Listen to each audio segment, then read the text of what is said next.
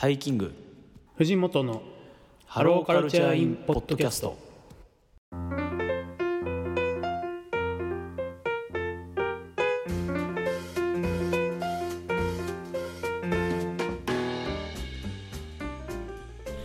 皆さんこんにちは藤本です。皆さんこんにちはタイキングですタイキング藤本のハローカルチャーインポッドキャスト。この番組は愛知県在住のカルチャーライター藤本福島県在住の音楽フリークタイキングが送るポップカルチャー系ポッドキャストです。音楽映画アニメ漫画などその時語りたいポップカルチャーについてゆるくとりゆるく楽しく取り留めなく語るラジオ番組です。よろしくお願いします。よろしくお願いします。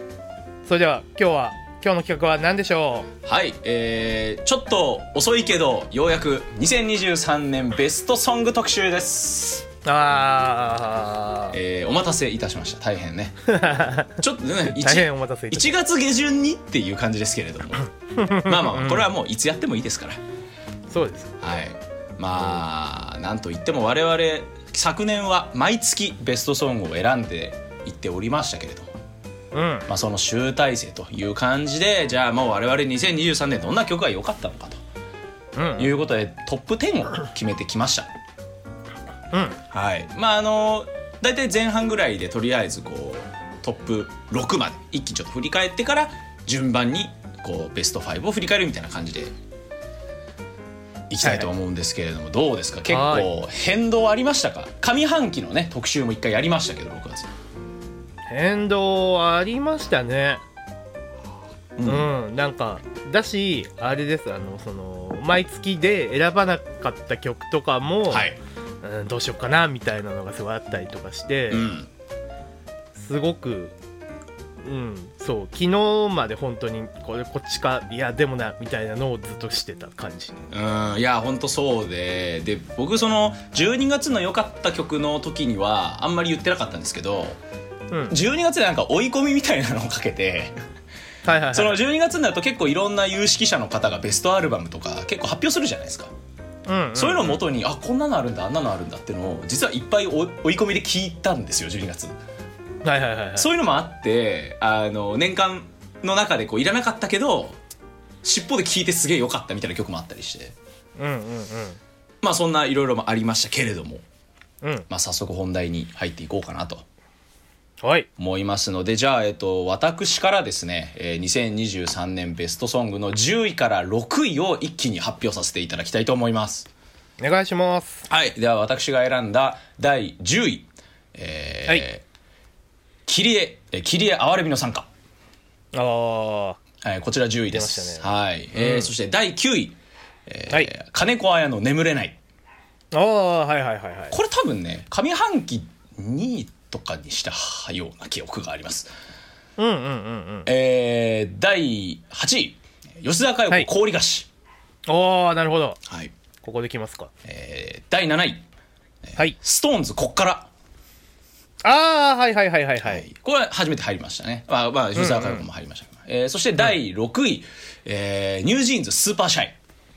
ああなるほどセレクトさせていただきました。私の10位から6位でございますいいですね。幅広く。幅広く、えーもうじゃね旧ジャニーズから、えーうん。もう吉田佳代子から k p o p まで行くという感じで、非常に幅広いセレクトをさせていただきましたけれども、うんうん。えーはい。上半期入れたのは「眠れない」かな。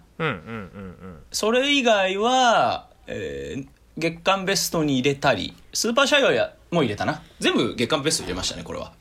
うんうんうんうん。うんそうかそうかそうかそうですね。っていう感じでちょっと眠れないがだいぶ下がったんですけど。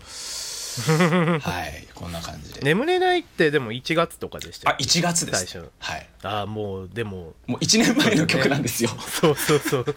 まあそういうのもどうしてもねああっちゃうなっていうのはあるんですけど。まあでも1年経っても、もうやっぱベストもう10トップ10には入るなっていう曲の強さももちろん。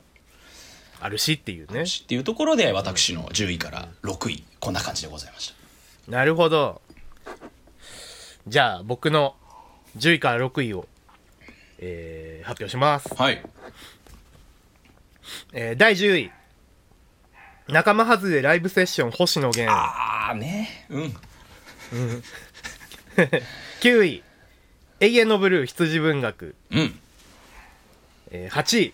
西方コーストストーリーアジアンカンフージェネレーション。うんうん7位アート神の見えざる手ミスターチルドレン。お、おえー6位。プライベートループホール沢落としおりということで5曲得るいやー、ね、大変ギターロックしてていいですねなんか。そうなんかバンドでまとめた感バすげえあるバンド感があってこれはこれで。うんうんうん。いいですね。やっぱねバンド好きだなっていうのは今年も今年もっていうかあの2023年も思ったことだったので、うんうんうんそういう感じでちょっとまとめましたね。下半期からのセレクトも結構。多いっすね。てかほとんどか？全部か？ほとんど。永遠のブルーが2月とかな唯一んか4月とか、そうですね。は春頃でしたよね。そうそうそう。うんやっぱりね最初の頃の曲がどうしても遠くに行ってしまうのは ちょっとあるなとか思いつつもちろんねあのー全然好きですけど今でも。うん。でもやっぱりなんか僕としても2023年は後半の方が熱かったなっていうのがはい。ちょっと実感としてあるのもあるかなっていうのが。なんかあの我々の好きなアーティストとかのアルバムとか結構リリースが立て続けにあったのも結構後半が多かったような気もあそうなんですよ。するので。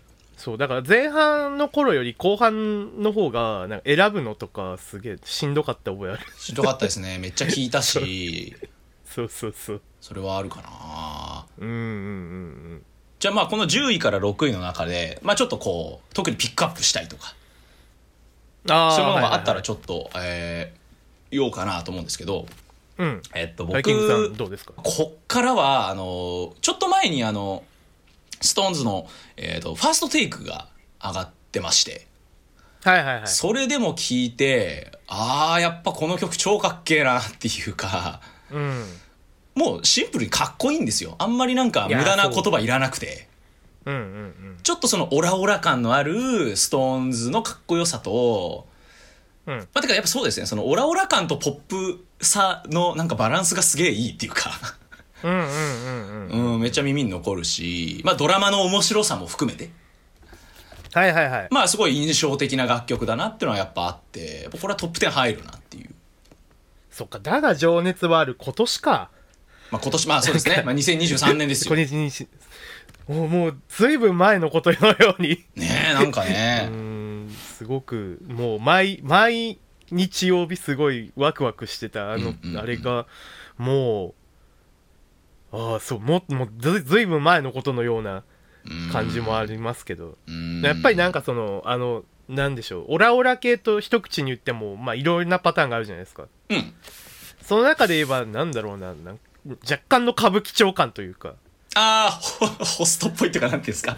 そうなんていうんですか、はいはい。あーまあわかりますよなんかそうちょっとなんか大人のオラオラ感というか。ヤンキーじゃないですよね？そうヤンキーじゃないんですよね。その、まあ、中中高生的なヤンキー感じゃなくてちょっと大人になってたちょっとオラオラ感とちょっと若干バブルっ気のある感じというか、うんうんうん。特にそのスタイリング服装のスタイリングとかがまあそういう系譜にあるなと僕は思うんですけど、うん。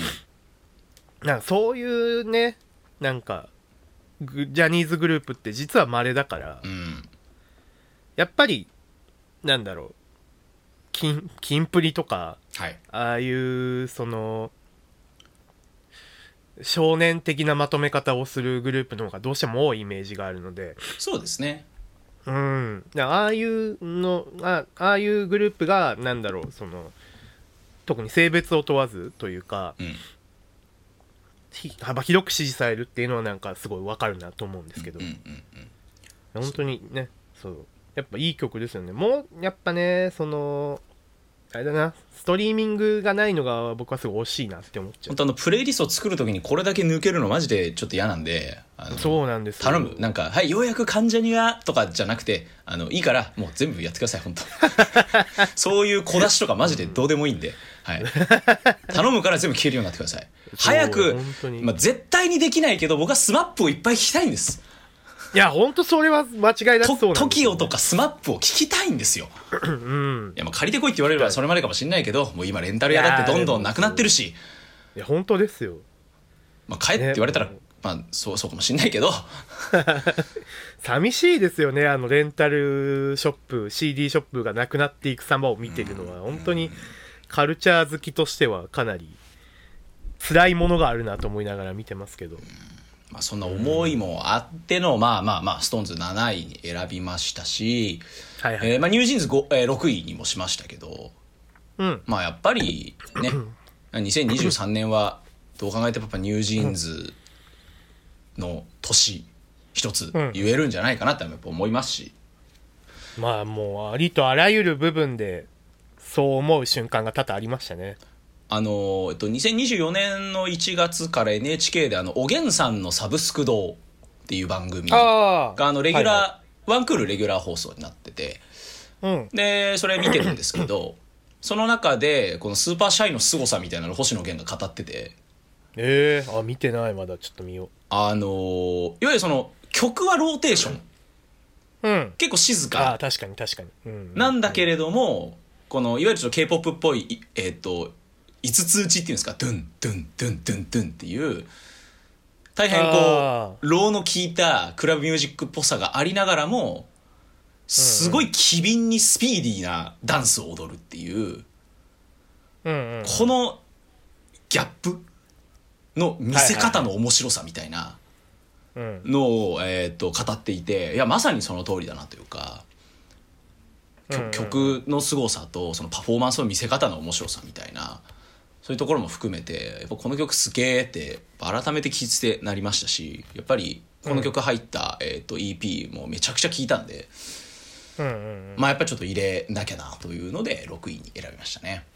うんやっぱりニュージーンズがまたこうぐっと k p o p シーンを変えていってるなっていうのはすごく如実に感じることなので、うん本当にこの多分もう2024年さらにこう広がっていくだろうなっていう感じはすごいありますよね。 NewJeans以降が怖いっすなんかもうどうなっちゃうんだろうっていう ポップシーンが。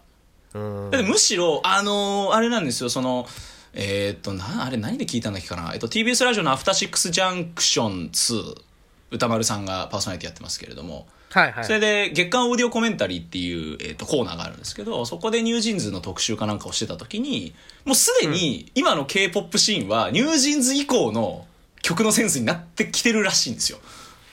あじゃあポスト NewJeans。そう。だからその LE SSERAFIM とかの新曲が、やっぱその如実に NewJeansっぽさを取り入れてたりとか、うん。もうすでにそうなってるっていう。えーもう時代が今そうなってるんですよ。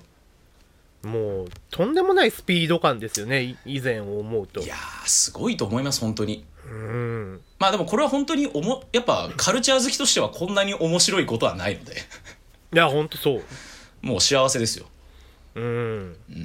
だからまあ本当に2024年ももうミュージックシーンが楽しみだなっていうそういうのも込めてやっぱりニュージーンズだねっていうので、えー以上私の10位から6位ですかね。まあ切り絵もすごいやっぱりあの映画の回もやりましたけどすごい良かったし。うんうん。まあ、えー、と金子屋のもすごい良かったしっていうのでね。こんな感じです、はい。僕の、えー10位から6位までですけどまあ、うん、先ほどもちょっと話出ましたけどそのロック的なあの まとめ方をしたえ5曲になっておりますけど、うん。まあ、星野源な仲間外れなんかはまさにそうですね。で、えっと、ハードロック的な、ハードロック調の、えーっとサウンド感っていうのが、まあ、星野源の新,、えーっと新機軸というか、うん。新しい扉開いた感があったのでこれ選びましたし、うんまあ、永遠のブルー羊文学は、まあ、その後のえーっとあのモアザンワーズとかにもつながっていくこうなんか羊文学の新しいとあのポップ性のを開いた曲だと僕はすごい思うので、まあ、そういう意味でやっぱこの曲は外せないなっていう思いはすごいありましたし、まあ、あとアジカンの西方コーストストーリーはまあ今年本当にアジカンやっぱり大好きだなって僕も思いましたし、うん。なんだろうまあねえーっとサーフ文学鎌倉についてえー喋、るあ回をですね、はい。あの月の人さんのポッドキャストでやったりもしましたけどそうですね。まあ、そういうなんか一連とかまあ、その西方コーストストーリーの、えっとテーマ性とかうんそういうものもやっぱりその僕はもう今年2024年にまもなく30を迎えようとしてるんですけど、うんうんうんえっとそういう中ですごく響くものがあるなという思いでやっぱりすごく聞いてしまったので、えー8位に選びましたね。で、えーっと、7位、アート神の見えざてミスチルは、やっぱりその、ミスチルっていうもう35年間バンドシーン、J-POP シーンの第一線で、えー活躍し続けてるミスチルが、こんな曲を作るのかという衝撃と、うん。まあ、アルバム全体ミスユー、えー込みでですけど、まあ、とりわけこの曲がやっぱすごすぎるな。圧倒的に僕の、えーっと音楽的性癖に突き刺さってきた感じが、もうあの衝撃うん。がもうもうあまりにも離れないので7位に選びました。うん。で、えーっと6位プライベートループホールはやっぱりそのベースボールベアっていう今年も大好きでえーっと聴き入っていたバンドのメンバーである、えー関根しおりっていう、えーベースの関根しおりがこんなにも、えーっとベースボールベアとは違う音像で活動してるっていう、活動して、えーっと憧れの先輩であるザ・ピローズの山中沙織と,、えーっとコラボレーションで曲を書いてるっていうのがもう本当になんかその新鮮さと手触りが本当に素晴らしかったのでうんうんうん6位に選びましたね。いやーやっぱプライベートルーフォール聞いてて改めて思うのは、うん。そのまあいわゆるその、まあ、サブプロジェクトみたいなのをやってるアーティストっての方いっぱいいますけどはいはい。やっぱりそのあこっちじゃないと弾けないなみたいなものを感じれる面白さっていうか。うんうんやっぱり沢本しおりじゃないと見れない関のしおりがあるし。うん。それやっぱ何でもそうだと思うんですよね。あのもう川谷絵音だって。はいはいもういろんなもうバンドからも楽曲提供がいっぱいやってますけどやっぱちゃんとそれぞれの面白さがあってそれぞれに価値があるから。うんうんそれはもちろんメンバーが違うとかそういうのもあるかもしれないですけど。うん。うんやっぱそういうところ面白いですよねやっぱりうんそうだから関根さんで言うとやっぱり沢落しおりもそうだしスティコ。あはいスティコはい。スティコのまた違うそのメボベとも沢落しおりとも違うとこっていうのがやっぱりすんすごく出てるなと思いますしうん。本当にあのーおっしゃる通りで あのあ新しいものを見せてくれるっていう意味ででそれがまたベボベの活動にもきっと還元されるんだろうっていうのが本当にえっ、と素晴らしいなというところですね。であのまあ今年はミニアルバムをベースボールベアとしてリリースすると。あそうですね。いうことがもうすでに発表になってますので2023年特に後半は割とその何でしょうベースボールベアとしての活動というよりはこう外に向けた施策というか、うんうんうんまあ、ベボベとしてはいろんなバンドと対バンしてうん。でその合間で、まあ、しおり関根さんはその、えっとこういう「サオとしおり」やってみたりスティコやってみたりあと,、えっと他のバンドとのコラボしてみたりっていう非常にこう外に外に出てくような、うん。えっとベースボールベアの活動の中で特に関根さんがそのなんでしょう。先頭に立ってやってる感がすごいあったので、うんうんうん。まあ作曲も関根さんやってる曲ありますからね。まあプライベートループホールもそうか、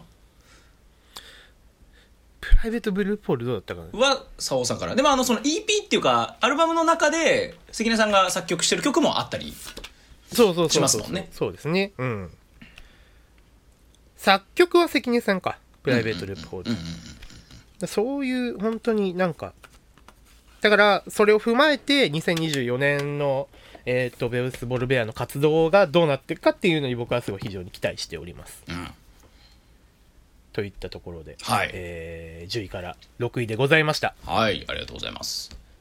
ではここからトップ5ということで1曲ずつ発表していきたいと思います。はい。で私の選んだ2023年第5位はい。布袋寅泰でアンドロメダフューチャリングアイナ・ジ・エンドあなるほど。こちらをセレクトさせていただきました。これやっぱりね当時も喋りましたけどすごくいい曲でしたよね。いやーこれねなんかね僕スルメ曲だったんですよね。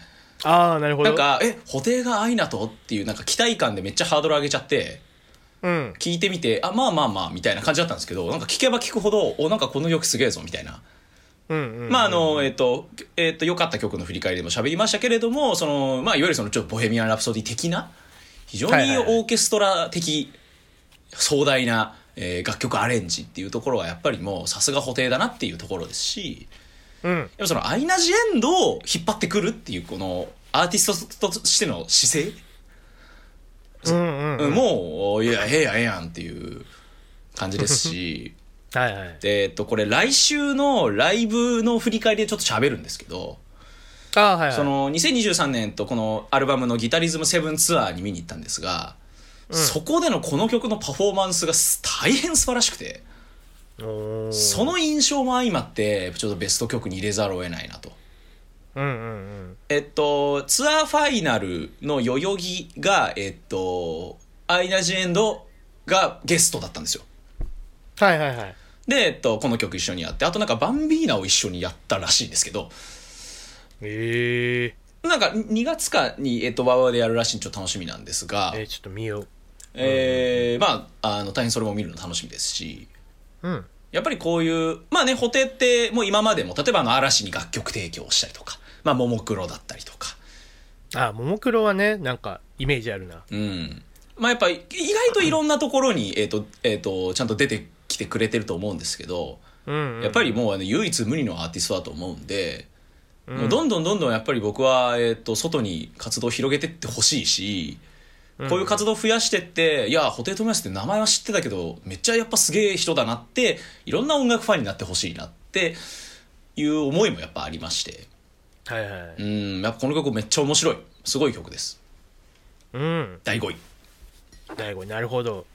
これやっぱりなんかそのマンスリーレコメンドの時もすごくなんかその喋った感じがすごい印象的なので、うん。なるほどという感じですねはい。アンドロメダでございました。なるほどでは、えー、私の第5位はい。 Love Cloud Perfume おーおーおーおーおーここで。そうなるほどあのマンスリーレコメンドでは選んでおりませんでしたがですね。うんあーまあ候補曲に入れたぐらいだったかなうん。まあなんですけどえーっとあでもね Love Cloud は入れてもなかったかもMoon は入れたか。 Moon は入れたかう、ん。みたいな感じだったんですけどその、えー12月前前回ですねあのえーっとレポート会をやりましたけど、はいえー、Perfume カウントダウンライブ2023-2024 Code of Perfume 2025に参加したことでやっぱこの楽曲のすごい魅力みたいなものを改めて、えーっと発見できたなという考えがありましたのでちょっと選出しましたうんうんうんうん。あのななんでしょうねちょっと JPN ぐらいの Perfume をすごい僕は彷彿としたんですねこの曲にあー、うん。いや、めっちゃ、わわかりますよ、その感じ。うんそうね軽やかさとスピード感と割とこうドープじゃなくてキラキラしたテクノポップサウンドというかだ多分、当時には別にこういう曲はないんだけれども、そうそうそうそう色とかテンション感としてめっちゃその2010年とか、うん。2017年ぐらいの、その、うんトーンを感じる。感じっていうか。そう。なんか本当にそういう方向性のサウンド感って間違いなく僕好みだなって思うし、うん。まあその前回もちょっと喋ったんですけどプラズマのアルバムがサウンドとしてはすごくこうトーンの低いというか静かなえーっと方向性のアルバムであったことに対してまあムーンあと「すみっこディスコうん。」そしてこの「ラブクラウド」と、まあ、2023年リリースの Perfume の楽曲にはす動く動を感じるんですね。はいはいはい。でまあプラズマがそういう静かな色合いだったっていうのは、まあ、コロナ禍でのリリースっていうことが多分に、えーあ理由としては大きかったんじゃないなって思うんですけど、はいはいはい。まあ、ここでそういう動くこう明るい明るい方向のあ楽曲っていうのを割と立て続けにリリースしリリースしてるのは、まあ、あの前回もちょっと喋りましたけどあーちゃんがあのカウントダウンラウンカウントダウンライブでちょっと喋ってましたけど、うん。まあ、ここから Perfume がゴールデンタイムに突入していくのだというですね。えーっと証じゃないかなって僕はすごい思ったので、うんうんうん。そういう意味も込めて今回、えーっとラブクラウドも選びましたし2024年はもっと Perfume に期待したいなと思ったのでそういう気持ちも込めて、えーっとラブクラウド選出しました。うん。頼むぜアミューズ。頼むぜアミューズって話を先週いっぱいしてます。ぜひお聞きください。はい後半本当にそう。シンプルに文句ばっかっていうね。愛のある文句です。うんそうそうですそうです、はい。という意味も込めて、第5位ラブクラウドでございました。はい。はいねさあじゃあ第4位でございます、第4位タイキングさんの第4位。えーなんとここですね私上半期の第1位がここで。おおスピッツお化けのロックバンド。なるほど。いやー、はいはいはちょっとねうん。上半期ちょち1位下がっちゃったんですけど。ちょっといいですか、はい。ちょっとその前に僕の第4位いいですか？はい。僕の第、えーふ藤本の第4位ときめきパート1スピッツです。おおすごい。スピッツがかぶった。そうそうそうそう。おおいやだからまあどっちもいい曲ですよ、ままとめて喋った方が分かりやすいかなと今思って、あの思わず言ってしまいました。けど、うんいやいいと思いますいいと思います。じゃあまずはお化けのロックバンド。いや本当にすごいいい曲だと思いますいやもうこの曲の良さはもうあんなまああの上半期の特集とか、えー、とん。月間の時にもまあ喋ったんですけどやっぱりこのもう日本のバンドの中でももう重鎮の中の重鎮であるこのスピッツがはいはい。こんなにもみずみずしくて爽やかかつかっこいいギターロックをやるっていう、もう手放しでも素晴らしいっていう、えっ、と秘密スタジオ、まあ、その中でも、大変もうなんか絵本のように可愛くてポップで、うん。でもなんか少しちょっとこう、ちょっと毒もあったりして。はいはいはい。でもそしてそのメンバー4人でボーカルを回していくっていう微笑ましさみたいな、これをスピッツがやるからもうなんかめっちゃ素敵なんだよなっていう、まあもう総合点で優勝みたいな感じ。の曲、やっぱお化けのロックバンド素晴らしい曲ですね。やっぱりあのーな僕あの12月にですねスピッツの、えーワンマンライブ。あ、そうですよね。ワンマンツアーに、えー参加してきましてもちろんお化けのロックバンドも演奏されてたんですけどやっぱりここまでなんかそのロック前としたまあ本当に僕全体を通したまとめ方もそうだったんですけど僕がイメージしてたスピッツ像とはまあやっぱ全く違うなんかロックバンド前としたスピッツっていうのがすごい見れたので、まあそれはなん僕が勉強不足だったっていうのもあるんですけど、あのー本当にあスピッツってちゃんとロックバンドなんだなって実に感じれましたし、まあそれをすごくこう一個あのー証明しているのがお化けのロックバンドのサウンド感であり、えー、とテーマ性だと僕はすごい思ったので改めて、あの本当に素晴らしい演奏でした。うんうんうん。という流れでじゃあ僕のときめきパート1まあこちらもあのーですねマンスリーレコメンドでは入れてなかったんですね、うん。まあ候補には入れてたんですけどっていう、うんうん。その楽曲なんですけどやっぱり12月のその今言ったライブにも参加したことですごく好きになったっていう、うん。そういう実感があって選出したんですけど、うんうんまあもうそのバンド的な、えーっと切り口っていうのも、まあ、ある曲だとは思うんですけど。うん。まあ、それ以上にですねデビュー30何年目かのバンドとは思えないほどの鮮やかさ。うん。甘酸っぱさ。ときめきときめきですからね。そときめきだしでパート1ですもんね。うそういやキュートですよね。キュート。うんなんかであのサビの歌詞でこうやばいくらいっていうはい。ちょっとこう若めの口語うんうんうんうんうん。意図的に組み込んだことでなんでしょうなんか恋愛の第一歩であるときめきっていうその感情を新鮮に描いてるなっていううん。歌詞に何より僕らがときめきを覚えるっていう、はいはいはいはい。そうでそのなんか草野正宗っていう人のなんか色あせない現在地点みたいのをすごい見たなと思いましたしうん。バイオリンが一応取り入れられつつも、まあ、やっぱりその先ほども言いました通りバンドサウンドを基調としたアンサンブルっていうのはなんかそのバンド性ロックバンド性その秘密スタジオっていうアルバムで僕が感じたスピッツのロックバンド性ともともとスピッツに対して抱いてた J−POP の J−POP 性みたいなのの、うん。そういいとこ取りみたいな曲だったんで、うんうんうん。なんかその辺も僕の好みに非常に刺さってきたなというところで、うんうんうん。本当にスピッツというバンドって本当に色褪せないんだなっていう。いやーすごいそう。なんか本当に僕はこの1年でスピッツがこの1年でというかもう12月でスピッツが大好きになったしうん。ライブもまた行きたいしもっとちゃんといろいろ聴こうって思ったしっていうところで、えーときめきパート1選びました、いやーもう素晴らしいスピッツのアルバム良かったねっていうそういうのもありますしてそう。うん。第4位ですねお互いに。大変高いですいいすごいやっぱかかぶるね。かぶりますね。いやいやいやいやいや。うんじゃあ、えとー、トッいうところで。プ3に行きたいと思います。はい。第3位です。これ絶対かぶんないです。お。えーとですねこれ12月の追い込みで聞いてもう多分ここ最近で一番聴いてる曲なんですけど。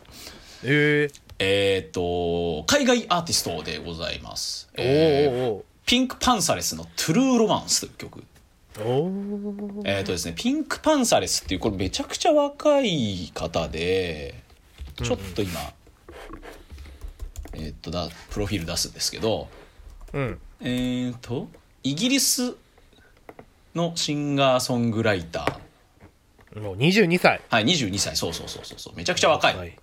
人。うん。でえーっとまあ女性のシンガーソングライターでまあえーっとまあエレクトロなサウンドとちょっとこうなんていうんですかちょっとか細いちょっとエモーショナルな声で歌うみたいな感じなんですけど、あのやっぱそのでこの曲がなぜ僕がすごい好きなのか言語化できなかったんです、ちょっと前まで。うんうん。めちゃくちゃ大好きな曲なんしすごい乗れるし超かっこいいのはわかるんだけどなんで好きなのかわかんないから喋るのめっちゃ困ってたんですはいはいはい。なんですけど、えー、とまたちょっと引用するんですが、えー TBS ラジオの「アフターシックスジャンクション2で」うん。ちょうどこの、えー、と収録してる数日前にそのこのピンクパンサレスを特集してたんです。えそれで、えー、と今のやっぱそのポップシーンを象徴するアーティストだと。ー、うんうんうん。っていうので、この曲がめっちゃ面白いよ、みたいなので、えーっと、解説してくれてたんですよ。はいはいはい。で、あ、なるほどなと。で、この曲、もう、丸々そこからちょっとこう、あの、引用して紹介するんですけど、いわゆるその、ニュージーンズとかからも影響あるんですけど、いわゆるその、Y2K、ああはいはいはい。90年代、2000年代初頭、うんまあ、その、流行ってますよね、今ね。その Y2、2000年代リバイバル。そのリバイバル的なミュージックシーンの象徴。ええとして、その、ニュージーンズだったり、ピンクパンサレスってのがいると。だなんなら僕はピンクパンサレスを聞いて K-POP っぽいなって思ったんです。すごい。おおなるほど。らそれはむしろ K-POP っぽいとかピンクパンサレスっぽいではなくて、グローバルな今のミュージックシーンがそうなってるっていうことであって、で、まあその Y2K 的なちょっと懐かしい、こう、ドラムベースな感じうん。に、この曲、このトゥルーロマンスはちょっと UK のインディーロックっぽさが乗ってるんですよ。うんこれイントロからちょっとそうなんでですけど、それが多分僕の好きと好きがズンズンってなってて、最近のこの Y2K 的ポップっていうのと僕の大好きな UK インディーロックっていうのがうまいこと絡み合ってる曲で。すごいなんかこう僕の今の音楽的なツボにもう今ぴったし合ってるっていうので、もうなんかもうここ最近ずっと実はピンクパンサレスを聴いてまして、おおなるほど。ちょっと日本に来てほしいな見たいなあめちゃくちゃ思ってますね。あ、まあ、今年のサマーソニックなり。なり、フジロックなり。フ、ジロックなり。まあなんか来たらいいなと思ってますけども。うん。いやもうめっちゃかっこいいんで、はい。注目ですね。ちょっと改めて後で聞いてみます。はい、ちょっとね、あのー今までちょっと、あえっと、良かった曲とかにも上がってなかったんですけど、うん、はい、最近めっちゃ聴いてたんで、これを第3位に上げさせていただきました。なるほどなるほどなるほどそれではじゃあ僕の、えー第3位ですね。はいえー、ボンギリ恋歌サザンオールスターズ。おおはい、えー、まあもう、買って知ったるうんサザンオールスターズ。はい。えーデビュー45周年の1曲目ですね。まあ今年サザンとしては3曲リリースしたんですけど、まあどれ選ぼうかなと思った時に、ディレーと悩んだけど、まあやっぱボンギリ恋歌かなと思いまして、ああなるほど。そこで選んでこちらにした。そう、そこで悩んでこっちにしました。えーっと、まあ、アバンギャルドでちょっとエキゾチックで和風っていう、そういう打ち込みサウンドうん。と、まあ、言葉遊びの中に郷愁を感じる桑田佳祐の歌詞世界。はい。えーもうキャッチーなメロディーラインに至ってはまだリリースから半年は思えないほどもうすでに僕の、えー体にですね馴染んでおりますし、うん。まあ、最初聞いた時はちょっと確かにびっくりしたんですねその打ち込みのサウンド感がちょっとびっくりしたなっていうのは。まあ前まあね何度かあのサザン会とかでも喋りましたけど、はい。まあ聞けば聞く、まあ、それほどスルメそれこそスルメ曲じゃないけどなんか聞けば聞くほど馴染んでいく感じがすごいあったしうん。もうなんかなんならもう10年聴き続けてるんじゃね？みたいな懐かしさすら覚えるというか。なんかそれはなんかそれほどまでにこの曲がなんだ大衆が思い描くサザンオールスターズの体現だったからなかなっていうのはあるんですけど。うん。でまあその似たようなこと茅ヶ崎ライブの回でも話しましたけど、えーそれを背負う、まあ、桑田佳祐とサザンオールスターズメンバーの覚悟に頭が上がらないなという思いばかりですね。うんで、まあ、特にその馴染みっぷりが発揮してたのが、まあ、さ前日しました茅ヶ崎ライブ2023だったなと思うんですけどうんもうすでに必殺キラーチューンのような風格が、すごい。まあねあの茅ヶ崎ライブ会でも喋りましたけどもうこんなにし新曲なのにこんなにライブのキラーチューンとして機能するんだっていうこのポテンシャルの高さ。ポテンシャルしかないんですよね。すげえなと思って。うん、ライブ映えしすぎでしょっていうね。そうそうそうそう。だほんまあ多分ライブ茅ヶ崎ライブでやることっていうのを想定に作られてる部分も多分あると思うので、うん。まあ、そういう部分もあるのかなと思うんですけどえーまあ本当に今年は一貫してなんだろう桑田佳祐の故郷への思いを感じさせる、うん。えー楽曲が多くてなんかそれがあのー今年のサザンの活動テーマだったかなと思うんですけどうん。なんかその様を見てて僕もなんかやっとなんかその故郷みたいなものを思う気持ち僕はなんか前もちょろっと話したかもしれないんですけどなんかその地元の閉鎖的な空気感がすごい好きじゃなくて嫌だなと思ってずっと出たいな出たいなって思ってたんですけどうん。うんでやっとまあ今出ましたけどなんか 結局出たら出たで毎週のように遊びに行ったりしてるし。はいはいはい。なるほどね。そう。すごいなんか天の弱だなって自分でも思うんですけど。まあなんかやっぱりいくら嫌いでもなんだき 嫌よ嫌よも好きなうちじゃないけど、まあ、そういう部分もすごいあるなと思ったので、はいはいはいはい。なんかそういう距離感というか自分故郷との距離感とかじ故郷を思う気持ちみたいなものをなんか今回そのサザンの今年の活動、えー、と2023年の活動を通してちょっと感じれたなっていう部分もありましあって、えー3位に選びました。うん。うんいやーまあね茅ヶ崎ライブは、えー、と2月にネットフリックスで見れると。もうこれみんな絶対見てください、ね、見てください。もう僕ももう早くもう一回見たいなと思いました うん、まあ、非常にフルで、えー見るのが楽しみな楽しみですね。楽しみでございます。はい。はーい。ということで、えー第3位ですね。は。い。お互い、えー、第3位。うん。じゃであいいきますか。えー私の2023年第2位でございますアイドル。お。アイドル2位です。夜遊びはい。アイドル2位でございます。はい。はい、はい。藤本の第2位夜遊びのアイドルです。このお互いに1位にはしないっていうところが合うっていうのがなんか絶妙にキモいですね。すねかかぶるね。かぶるしあの2位でかぶるっていうのが一番気持ち悪いかもしれないです。まあどうですか？もうアイドルに関してはそのマンスリーとはい。年上半期ベストであらかた喋ってると思うんですよ、曲についてそうはそうそう。もう今更今更。そう。なのでここはご提案なんですけど。はいはいはい「紅白」の話しませんか？あそうですね。紅白の話しましょう。紅白の話をしたいなと思うんですけど、僕はどうでしたか？紅白も相まってうん。もうトップに入れるほかねえだろっていう気持ちになったっていう、うんうんうんうん。それはありましたけど。のはいはいどの辺が良かったとか？うーんとえっといややっぱりその我々が大好きな、はいはい。まあ、ポップカルチャーとかオタクカルチャーみたいなものが、うんうんうん。一つなんか生き切るところまで生き切ったんだなっていう感動。ああなるほどね。がやっぱりあのパフォーマンスにあって、だってもう、ちょっと今出演者調べますけどもう本当にすごい豪華だったわけじゃないですか。そうですね。えーっとニュージーンズ、えーセブンティーン。あと何かいた、えー乃木坂。えーストレイキッズもいたかな？あそうですね。ストレイキッズ。えー、あのあちゃん。JO1 あ JO1 JO1 男性アイドルがやっぱり難しいえー b ファースト、あまあ、ルセラフィム、ミサモもいた。桜坂もいた、うんうん。あとはあのあ。ダンサーとしてアバンギャルディリアル秋葉ボーイズ。うんうん。など橋本環奈。あそうですね。ですね。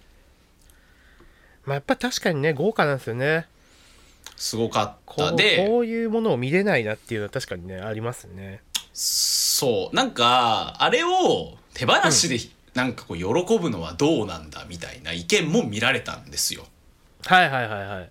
えー、と確かにわかるんですよ。そう僕は正直そっち派なんですよ。はいはい。なんかそう。いやそうなんです。確かに、うんうんうん手放しで、うわ、すごい、うわってなるのはどうなんだっていう盲目的な見方は良くないなとは思うんですけど、はいはいはいえーっと、シンプルに、うん絶対に紅白じゃないものを、じゃないと見れないものを見れたっていう満足感。ああそうそれはね間違いないそこなんですよね、やっぱ一これ。これ紅白以外じゃやれないっていうかやれないんですよ M ステでは絶対やれないしやれないんです。ロックインジャパンフェスでもこれはないし。できない。うん。それはねすごくわかる。NHK の紅白歌合戦という番組だからこそできたことであって、うん。まあ言ったら、まあこれは僕がの話ですけど、まあ夜遊びのアイドルがかっこいいことも知ってるし、まあライブパフォーマンスとかも映像で見たことあるから、うんうん。まあすもちろん単体でアイドルっていう曲面白いですよ、かっこいいですよってのをしっかりストレートに見せてくれる演出でももちろんそれはいいんだけれども、うんうんうん。よりここじゃなきゃ見れないものを見れたなっていう満足感で僕はもう十分楽しめたし、どね。そう。だから、その、まあ、確かに例えばそのあのちゃんと橋勘のそのネットミームの再現がうんうん。良かったとか、いやもちろん良かったですよ、それは。うんうん面白かったと思います。でもなんか、それだけを盲目的に取り上げて騒ぐのは違うなと思っていて。そうなんか僕が思ったのはまあこれなんで僕がこれ引っかかったかっていうとうん。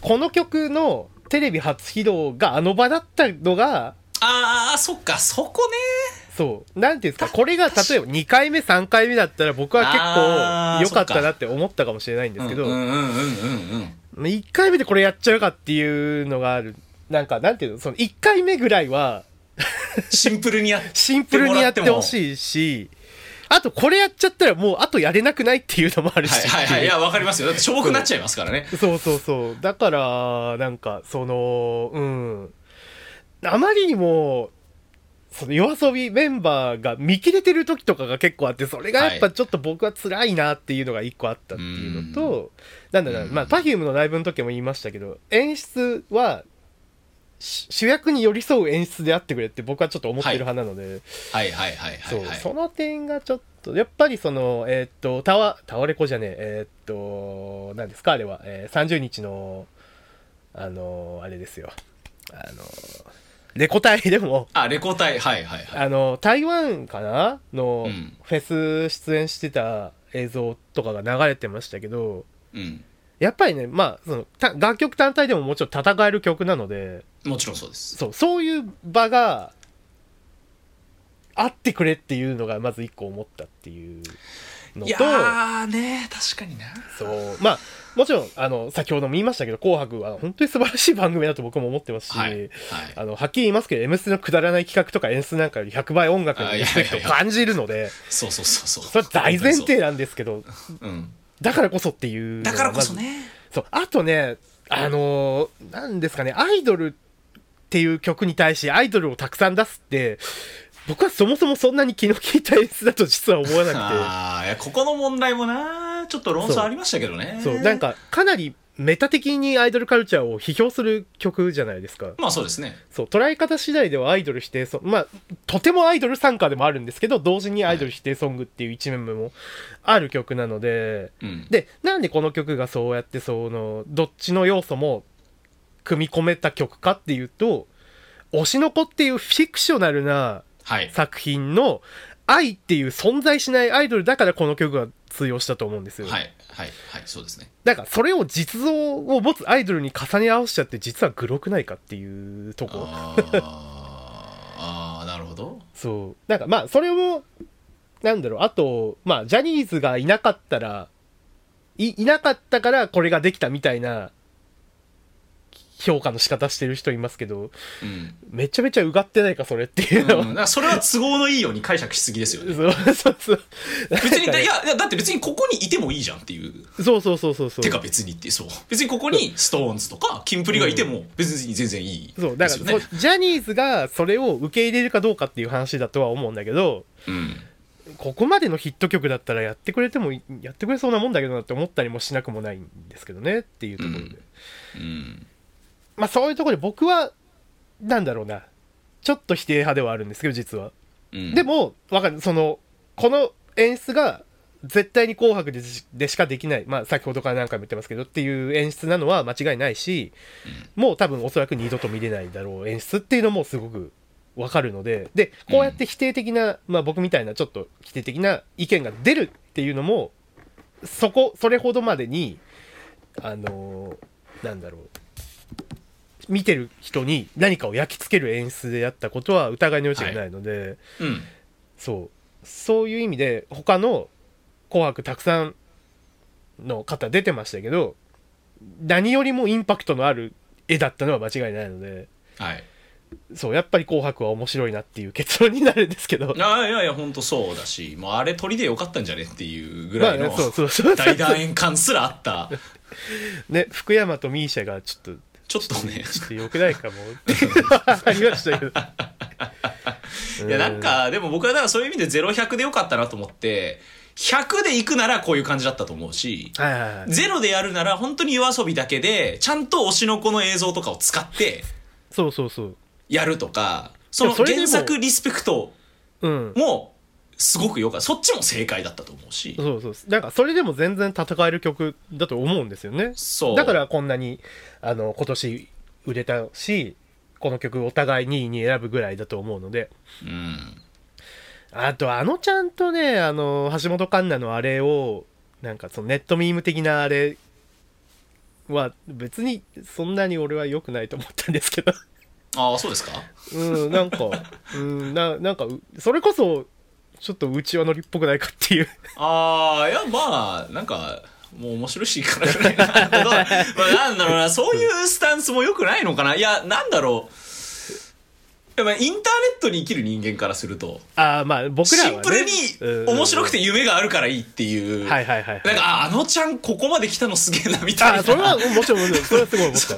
たうんうんみたいなみたいなねまあなんか表面的でしかないかもしれないですけど、うんうんうんうん。だからそういうのも込み込みであのアイドルのパフォーマンスっていうのは僕はあのいろいろいろいろあるのも込みですよすごかったなっていうのはうん。言いたいんですけど、どうですか？あとちなみにまあもうここからは完全に余談ですけど、はいはいはい。まあ夜遊びアイドル以外で良かったパフォーマンスとあれば。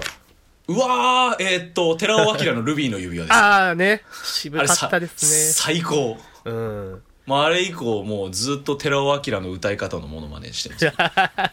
こう手ちょっとこう開いてパルム食べてね。そうパルム。パルム。パルム片手に、ね、パルム食べてね。はい。まあ片手してないけど別に。あれでパルム持ちながら歌ってたら最高なんですけど。いやもう超かっこよかった。僕はあの10フィートとうん。あまあもうもちろんそうです。ね、あと、だ10フィットはもう、あの、まあ、千葉さんへのリスペクトみたいな部分がすごい、えっ、と、クローズアップされてますし、あれも本当に素晴らしかったんですけど、うんもうなんかちょっと、普通に歌ってる段階で僕はちょっと涙腺がっていうぐらいの感じでした。いやーもうなんだろう「紅白」のステージだけども本当にいつも通りの10フィートそうそうのライブの熱量というかそう。で、やっぱ特にその、まあ、前述したアイドル演出も込みで、今回の紅白は全体がすごくアイドル的なまとめ方をしてたなっていうのがすごいあって。まあダンス部グループめっちゃ多かったですしねそうそうそう。そんな中で、あそこまで真正面からロックバンドとしうてん戦うっていう、その、まあもちろん、えーっと、まあ、ザ・ファースト・スラムダンク的な、あの、演出もありましたけど、うんまあ全然そんなのもういらねえだろぐらいの感じで熱量でその楽曲の良さだけで十分あの曲も戦えたなっていうぐらいのあの、パフォーマンスを見せてくれたので本当にあのー、10フィート大ゼロ感はすごい良かったし、うん。あとねポケビとブラピーで僕は泣いちゃいましたね。いやあれねめちゃくちゃ良かったっすね。そう。めっちゃ良かった。あのツイッターにも書いたんですけど Yellow Yellow Happy ははい。なんでしょう自己肯定ソングだなって僕すごい思ったんです。究極の、うん。うんうん究極の自己肯定ソング。もしも生まれ変わっても私また私に生まれたいって。うん。思えない僕は全然思えないんですよ。うん。なんか全然もっといい人生に生まれたいなって思っちゃうなんかネガネガティブな人間なんで。そう思っちゃうんですけど。でも、うん。なんかああやって歌にされるとなんかそうありたいなってすごい思うしうん。で Yellow Yellow Happy の Yellow ってやっぱりその、んえー、と黄色人種的なうん。そういう意味合いもあるんだろうなって思ってるんですけど。いやすごい曲ですよ本当に。そうなんかバラエティーから出てきた曲とは思えない深み。深みそう本当に。すごいなと思うんですけど。でまあその自己肯定感。まあだ Yellow Yellow Happy が自己肯定ソングだとしたら究究極の自己肯定ソングだとしたらタイミングは究極の他者肯定ソングなんですよ。ああなるほどね。そう。君のずれた間の悪さも君のタイミングだよってうんすごい和ましてくれるなんて不思議な力って歌詞ですけど本当になんかそうやってその他者のなんだろうそのちょっと自分とは違うなっていうそのタイミングちょっと間が違うなって部分も肯定して愛せるような曲っていうのって本当になんかその自己肯定と他者肯定のその対対称性というか。だしでどっちもそれって今のなんだろうな。な言葉広くなっちゃいますけど日本とかにすごい必要な要素だなって僕はすごい思うので。うん。自分を思いやる。他人を思いやるっていうどっちも。それをなんかあんなにハッピーなステージででもまあねもう何ですか？に20年ぐらい20年以上前か。25年ぐらい前の曲とまあその演者でありながらあんだけ新鮮にそれを見せれるっていうのが本当に素晴らしかったですね。いやーめっちゃ良かったですね。でやっぱもうやっぱ親がやっぱなんかすごい感動してました。ようわー懐かしいみたいな。ああそうなんだね。やっぱ親世代に超まあやっぱだからちょうどそのね雲南の売りなりやってた頃が、もうちょうど親が自分ぐらいの頃自分の年ぐらいの頃なわけでうんうん25年ぐらい前ですか2 5 6年ぐらい前なのでそういうことを考えた時にああやっぱそういう気持ちになるよなというか。うんうん。いやうんもう名パフォーマンスでしたね。いやそうあれは本当に素晴らしかったですね。うん。うん。感じかな紅白は。紅白はいいんです。本当に。本な当に、ねなんか文句言う人いるけど、うん。いや普段の「M ステ」見てみって。本当に。そうあとなんかその視聴率が最低だったみたいな。あんなんだ、あのーま、毎年騒いでるけどあんな意味ないでしょ。いやそうな僕ねそもそもが NHK で視聴率を出す意味がどれほどあるんだろうなっていう疑問はすごいあるんですよ、うんまあだってあれ確かにそうですね。別にねその視聴率ってあれですよ。だってその出出資するその提供するあの企業があの CM を出す企業がどうその指標にするための数字でしょ？うん。だから別に NHK だって別にしね。CM ねえし。そうそうそう。関係ねえじゃんって思うんだけど、なんか言いたいんですね。まあで、まあ、だしまあ今もう本当にだからもう NHK プラスだってあるし。だから僕絶対思うんですけどうんもうテレビなんて誰も見ないって批判してる人と、うん。紅白の視聴率が悪いから紅白はいらないって言ってる人多分一緒だと思うんですそうそうそう。ダブルスタンダードだと僕は思いますよ。本当ですよね。なんかだ大体30%ってもう今どの番組でもほぼ取れないで取れないんだから。そう。十分すげえじゃんって思うんですけど、ね、すごいですよ。うん、だテレビのその視聴のされ方が変わってきてるっていうところをそすごいないがしろにしてそういうなんか本当にそう評価を下すのは非常に浅はかだと僕は思います。う本当にもう浅はか浅はかワールドですよ本当今は。浅はかワールド？浅はかジャパンですよ本当に。確かにね。うん。そう。っていうのは言いたいな。うん。だから「紅白」さんは来年もすごい楽しい番組を作ってほしいですし。うんあのねけん玉を落とした16番さんも「ラビット!」とか出てすごいあ喋ってましたけどそう, あれすげえよかったなと思って。ああやって逆にこうなんだろういじられるというかいじり愛される感じになるんだなってすごい思いましたけど、いやほんとむしろだからあの16番を今年は1番とかに持ってきてなんかちょっとこあそうね。いや面白くね。う重く面白くしてほしい ねそうそうそう、そんなことも思った「紅白」でございましはい。たはい。いや面白かったです本当に、紅白だけの振り返りでもね十分いろいろ話せちゃうぐらいですけど。まあそんなこんなで、うん、我そんなこ々んなで、えー、夜アイドル。アイドルね。2位と。うん。じゃあ1位ですか。あー2023年ベストソング1位。じゃあ私の第1位。はい。あれが残ってますね。あれニュージーンズのディットです。なるほど。はい。もうこれは なんだろうな。まあなんかこれにせざるを得ないかな。あー、まあそのもうシンプルにもう回数的にももう一番聴いた曲がもうこの曲だったし。ああそれは間違いないですね。うん。だしやっぱりなんかそのなんか自分の一つその音楽の好みとかうんうん。なんかいろんなものをブワッと広げてくれたうん。そういうなんか大事な一曲でもあるので。うんうんなんかそういう意味でもやっぱこれはやっぱりこの今年の曲にもう選ばざるを得ないうんうんしうん。もう納得ですよ。しょうがない、この曲が1位になるのは。うんうん。うん。もうはい。言うことはありません。6位が？あそうなんです。6位にスーパーシャイ入れたんですよ。これえっ、とアーティストかぶり僕やりたくなかったんですあんま実は。実はやりたくなかったんですけど、うん。どうしてもえ入れたかった。かまあかっこよくて。まあまあまああります。そうそれ入れたいなら入れるべきですよ。そうです。だから最初に20曲とか選んでうん。そこでこう順位を入れ替えた時にこうなったからもうしょうがないんですこれは。いやそれは仕方ないですよ。そう。うん。そうなんです。っていうかなんか別になんだじゃあ僕が例えば1位2位3位全部サザンとかにしてたらさすがにって思いますけど。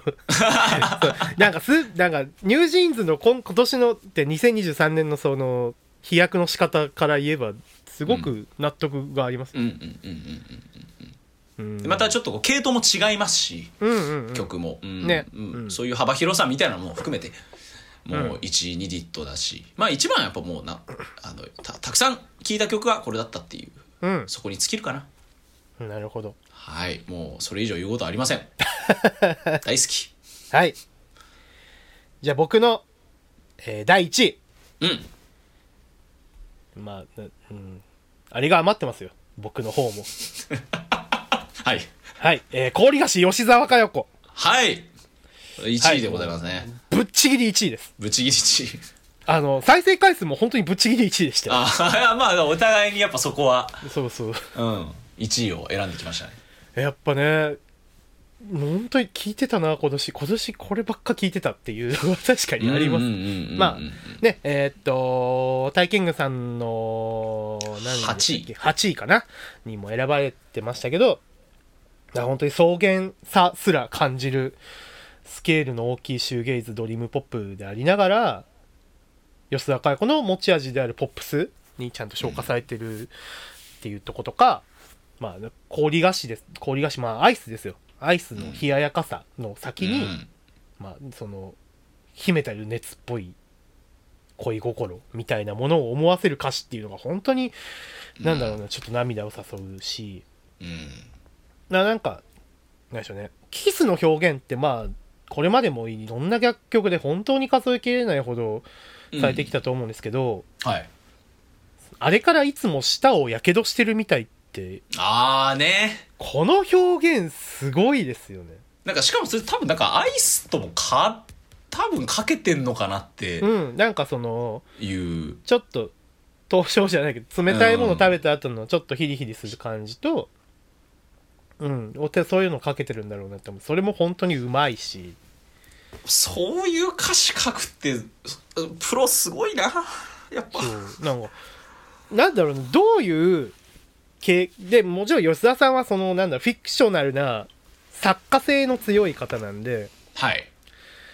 その一概にこの曲が例えばじゃあそのまあその曲曲が吉沢さんの経験値とかから経験したことから作られてるわけでは全然ないっていうのはもう明白なんですけどただやっぱりそのアウトプットってさまざまなインプットを経て出てくるものだからうんどんなことを経験されてどんなものを読んでどんな音楽を聴いてこのフレーズが出てくるんだろうというのはすっごい気になるというか、この唯一無二性というか本当になんかまあこの表現も込みでこれまで以上に文学に向かっていく言葉の数々は、なんだろうな吉沢佳代子の作家性みたいなのがますます研ぎ澄まされてるなっていう思いが非常にありますね。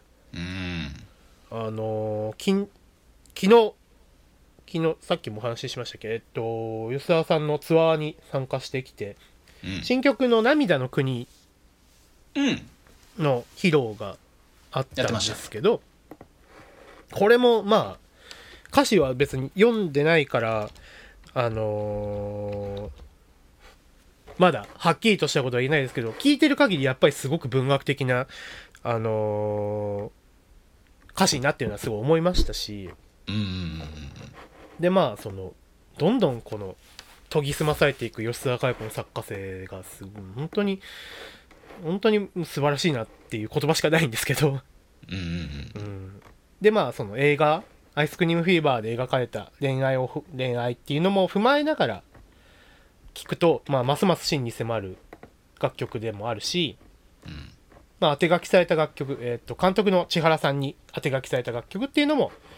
なんかタイアップソングとしてのある意味でのある意味っていうか今まで誰も出してこなかったけどだけどすごく正解だよねっていうその正解を叩き出してるとも思いますし、で、まあ、かつその別にアイスクリームフィーバーを別に見てなくても楽曲単体でも十二分に魅了される楽曲っていうのもポイントですね。まあこれまで、まあ、そしてこれからも続いていくであろう吉沢佳代子の歴史の中でも、まあ、一つのターニングポイントにまたなる新新たな代表曲になったと思います、もっと聞かれてくれや。ほんとそう。ほんとそう。ほんとそう。もっと聞かれてほしい、だからあれですねロリッカ。あはいはいはい春の EP ですね。リッカとそのホールツアー。うんと,、えー、と10周年記念の渋谷公会堂、うん。で今年2024年は結構吉沢佳代子イヤーになりそうだなっていう僕は予感が、うん。えー非常にしておりますがうん。これも非常に楽しみという。僕は5月の渋谷公会堂のチケットは取りました。うん。あのなんか VIP VIP チケットみたいなやつ。VIP じゃないけど。ああそんなそうそういう区分があるんですねなんか前の方の席確約みたいな。はいはいはい。最近そういうの増えましたね結構増えましたね最近ね。うん。限定プレミア指定席ですね。うん。これを取りました。もう楽しみ。あのいいですね。うん。僕はちょっと、まあ。と東東京いい以南は伊勢はちょっと辛い ああホールツアーそうかそうホールツアー透明版かって思いました。透明版が透明版かと思って。ね。ちょっとねやっぱまあライブハウスツアーが、まあ、比較的細かく回るね、まあ、細かくっつってもな。って感じだったんで あれなんですけど、まあねまあまあまあまあ。ちょっと何かしらのタイミングで今後もライブ行けるっていうかあれですね。吉田会子会はあの近々やるのでそうですね。そちらでぜひというところですね。うん。はい、いやー我々のトップ10が出揃いましたけれども、えー改めてえー10位から振り返っていきたいと思います。はい私のトップ10、えー、キリエ・アワレミの参加、えー眠れない、えー金子綾乃、えー、氷菓子吉澤嘉代子。こっから SixTONES Super Shy、えーこちら NewJeans アンドロメダえー featuring アイナ・ジ・エンド。これ布袋寅泰ですね。でお化けのロックバンドスピッツ、えー True romance PinkPantheress アイドル YOASOBI。えーそして第1位ディット、えー NewJeans ということの10曲でございます。はい、えー、私の10位からですね、えー、仲間外れライブセッション星野源、えー、永遠のブルー羊文学、えー、西方コーストストーリーアジアンカンフージェネレーション、えー、アート神の見えざる手ミスターチルドレン、えー、プライベートループホール沢落としおり、えー、ラブクラウドパフューム、えー、ときめきパート1スピッツ、ボンギリコユータサザンオールスターズ、えー、アイドル夜遊び、そして第1位が、えー、氷菓子吉沢佳代子でございました。うん。いやー大変、えー彩りの良い 20曲じゃないでしょうか。いやね。これ並べて聞いたら非常に面白いと思いますよ。面白いと思います。いろ多種多様なあのプレイリストになってると思います。ぜひとも、はい。はい、聞いていただきたいなと思います。あの概要欄にプレイリスト作っておきます。うんよろしくお願いします。はい。いやーまあそんな感じで2023年もいっぱい音楽聴きましたけれどもうんうんまあベストソングもそうだしまあアルバムとかもねまあいろいろ聞いたは聞いたんですけどはい。なんかなんかアルあアルバムってなんかメモったりしました？ちなみに。うん。今言えますよ。じゃあちょっとメモったやつ 読み上げますか？せっかくなんで。はい。まあい,、まあ、いっぱいあったんでき聞いたやつの紹介は省きますけどうん。えっ、とよかった。僕ね15枚セレクトしたんですよね。お多いな。そうよかったやつ、えーカネコアヤノタオルケットは穏やかな、えー Homecomings の New Neighbors スピッツ秘密スタジオ、えーずっと真夜中でいいのに沈香学 never young beach ありがとう Mr.Children miss you King Gnu THE GREATEST UNKNOWN、えーあのちゃん、えーニャンニャンおえおええー Chilli Beans Welcome to My Castle、えーこれ邦楽で10枚です。はいはいで洋楽5枚。えー LE SSERAFIM UNFORGIVEN NewJeans Get Up EP えーオリビア・ロドリゴ GUTS PinkPantheress Heaven knows Blur The Ballad of Darrenの5枚。うん。全15枚。で15枚。本当はもう30枚ぐらいあるんですけどそこから絞りました、厳選して。はい。僕一応10枚うん。選んで、まあ一応なんとなくランク付けしましたのであはいはいはいはい、えー、10位哀愁演劇インディゴラエンド。うん。えー、9位、10えー、これなんて読むんだっけ？羊文学の。えっ、ー、と12と、ハグス。うん。12ハグス、ライ12ク、like butterfly バタフライズ、えー、羊文学ですね。はい。えー、8位、えー、ユーミン乾杯、松浦ユーミン50周年記念コラボベストアルバム。はい。はい、えー、7位、ウォーキングウィズ・ア・ソング、星、ごめんなさい、えー、岡野明人。うんえー、6位、ライトハウス EP 星野源。えー、5位、若草吉沢佳代子。えー、4位、秘密スタジオスピッツ。えー、3位、ミスユーミスターチルドレン。えー、2位、サーフ文学鎌倉完全版アジアンカンフージェネレーション。うんそして1位がザ・グレイテスト・アンノン・キングヌーということで、えー、っとですね、こ この収録日の、この後、実は僕はキングヌーのザ、この、えーザ・グレイテスト・アンノーン、えー名古屋ドーム公演ですね、あの、アルバムツアーの方に参加してきますので、いやーライブどうなっちゃうんでしょうね本当に。多分マジですごいんでしょうね。そう、楽しみ。というところで、えーベストアルバムでした。いやーもうねいっぱい音楽聴きましたけれども。うん。まあ2024年もいっぱい音楽聴いていきたいですし本当にはいどんどんいろいろ広げていきたいなと。うん。思いますねなんか。うん。楽しみもう今年も楽しみですね。うん。まあ、えーそんな感じでベストソング振り返ってきましたけれども、はい。えー来週は2023年に参加したライブの、えーベスト5うん。発表ということで。これも楽しみですよお互い。何選ぶのかうんいろいろ行きましたからねお互いにね、うんそう。はい。まあこちらもお楽しみにと。お楽しみ。にはいいうことで語ってまいりました、えーハローカルチャーインポッドキャスト今週もありがとうございました。ありがとうございました。はいということで、えー今週もお相手はタイキングと藤本でした。ありがとうございました。ありがとうございました